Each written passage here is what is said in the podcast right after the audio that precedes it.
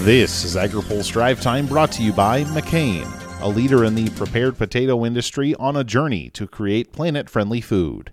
Learn more at mccain.com/sustainability. Good Monday afternoon. I'm Spencer Chase. A pair of key Capitol Hill Republicans are calling on the Biden administration to pull out of an issue before the Supreme Court with big implications for farm policy. House and Senate Ag Committee ranking members Glenn G.T. Thompson and John Bozeman sent a letter to President Joe Biden over the weekend that asked him to withdraw a Solicitor General's briefing before the Supreme Court in a case about the jurisdiction of the nation's pesticide law.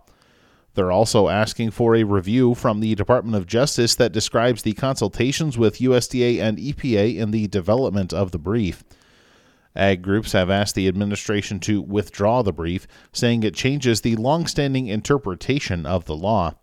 Thompson and Bozeman say they associate themselves with the concerns of the ag groups and that they'd like to see the administration repeal the brief by the end of the day on Wednesday.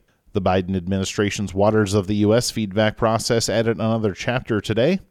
AgriPulse's Hannah Pagel has more. Kansas livestock producers say EPA needs to provide more clarity over federal and state authority on a Waters of the U.S. rule. Today, the Kansas Livestock Association helped organize an EPA roundtable discussion to gather stakeholders' thoughts on WOTUS.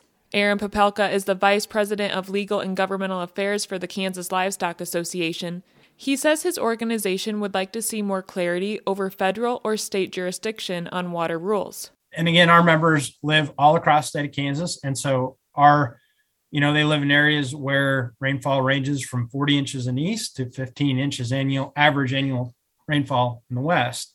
And so I think a lot of, what I think we would like to talk about is very important our members are clarity with jurisdictional rules.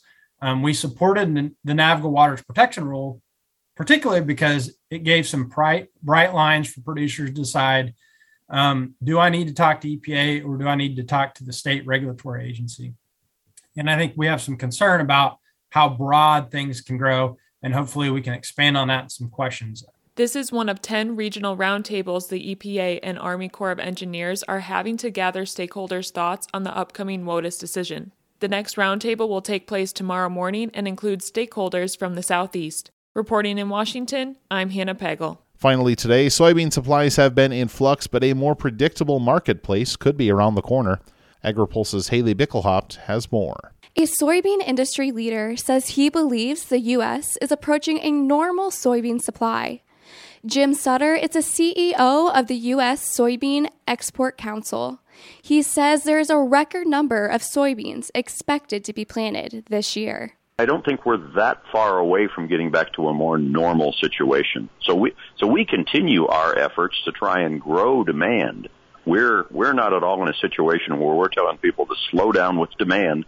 We want to be communicating that we will have a reliable supply to feed the world, and that they should continue to plan to use lots of U.S. soy around the world. Sutter says one of USEC's goals is to continue expanding export markets. He says Egypt, Mexico, and Bangladesh are three countries with growing U.S. market shares.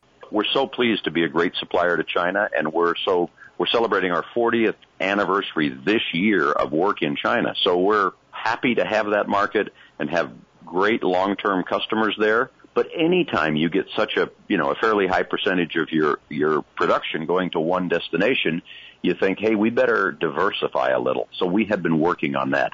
You can hear more from Sutter about the future of the soybean industry by listening on the latest open mic interview at agripulse.com. Reporting from Washington, I'm Haley Bickelhaupt. Now, here's a word from our sponsor.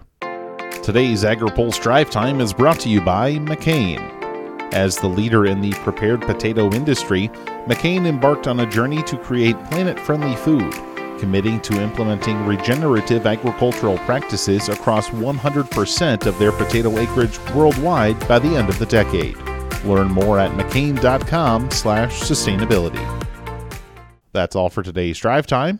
For more agriculture, trade, environment, and regulatory news, visit agripulse.com. Reporting in Washington, I'm Spencer Chase.